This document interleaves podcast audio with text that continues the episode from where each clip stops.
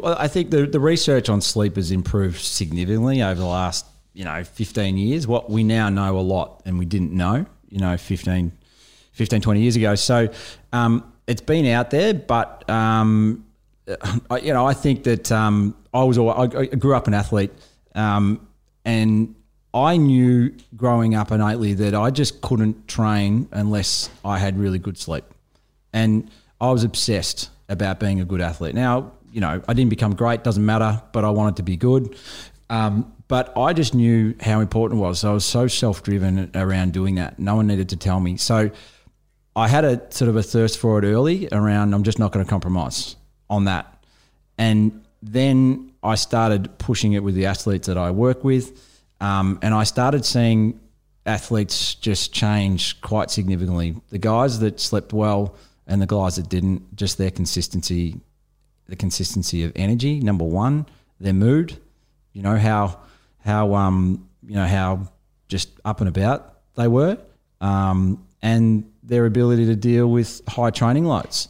So I was doing the experiment without really knowing the science, and then the science sort of came from everywhere, and it's just like, well, that makes so much sense to me, you know, now that the science is out there. And you know, if you want to be a good athlete, so let's talk about growth hormone. You know, all these young boys talk to me about wanting to get bigger and stronger and more endurance and everything. But if you really want to, then understand things like, you know, between 10 p.m. and 2 a.m., there is a significant amount of growth hormone that's released at that time. So uh, that's what they call the money time in terms of growth hormone. All right.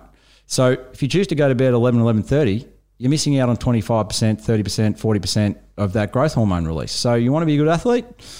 Go to bed at 10, 9.30, 10. Um, and, and then you got to think about well, so there's, there's there's the physical side of recovery. So tissue regeneration is huge, and then there's the psychological element of recovery. So basically, what happens um, within a night, we we have these cycles, these sleep cycles. We want as many sleep cycles as we can over that period where we go to bed.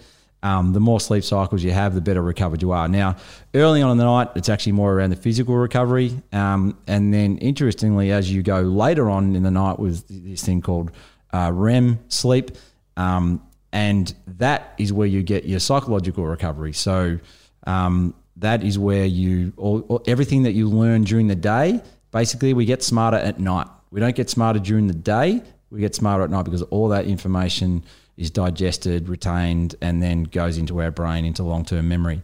Um, but also the other fascinating thing about REM sleep, so that we're talking, you know, the sleep you get between three and seven a.m. or that type of sleep there is how you deal with life is much better when you get better quality REM sleep. So how you deal with stress, how you deal with people, people people become uh, they become irritating you know, without they get irritated easily, they don't deal with stress as easily, and they don't respond to other people as well. So they just, you know, people get shitty mm. much quicker, uh, much quicker with people. So, um, you know, and and so eight hours isn't eight hours. It depends on what eight hours during the night you get as to which part of that recovery, and and so you know, it's all all really important.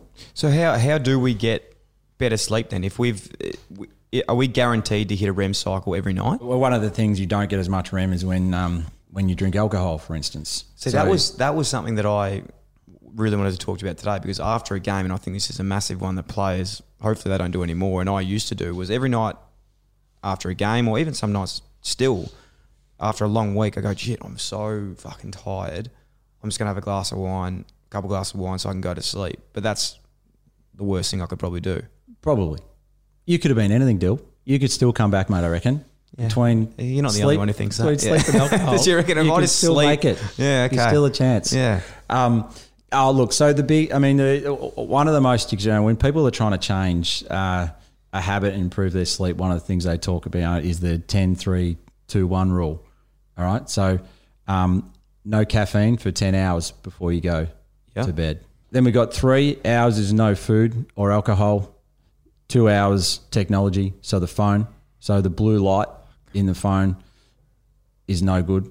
It's basically you think about you stimulating the brain waves you shouldn't be stimulating, um, and then one hour um, is TV. Now that's very extreme. Even if you halve that, you know that would be extremely beneficial. I mean, ca- caffeine's huge. Caffeine's got a half life of six hours. So when you have, if you have 100 milligrams in your coffee, then six hours later is 50. Six hours after that is 25. Six hours after 12 and a half. So if you have a coffee in the morning and a coffee at night, you've always got caffeine in your system. It will never, ever get out of your system. Um, so, you know, certainly talk to the players about not having caffeine after lunch. You know that it's, that it's there in the morning. Um, that, that's a huge thing.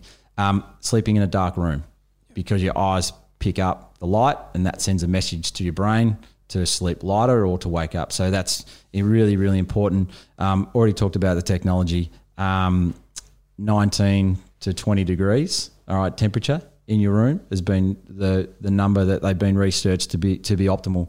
Um, and whereas a lot of us in summer we sleep too hot and in winter too cold, you'd rather be too cold Yep. than too hot.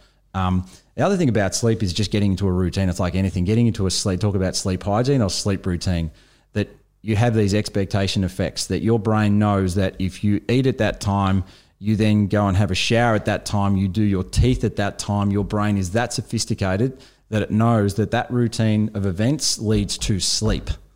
So, but if you do all these different things, if one night you're doing this, the next night you're doing something else, and you've got all these different routines and all these different habits and behaviors before you sleep, your brain says, I don't know what you're doing. You're throwing me into disarray. I've got all this different brain activity happening, and I'll make you suffer by not going to sleep or not getting into deep sleep as Deep- quickly. deeper sleep, yeah. So it's yeah, it, look, it's fascinating, but you know, really got to work hard on those sleep routines to maximize maximize your sleep.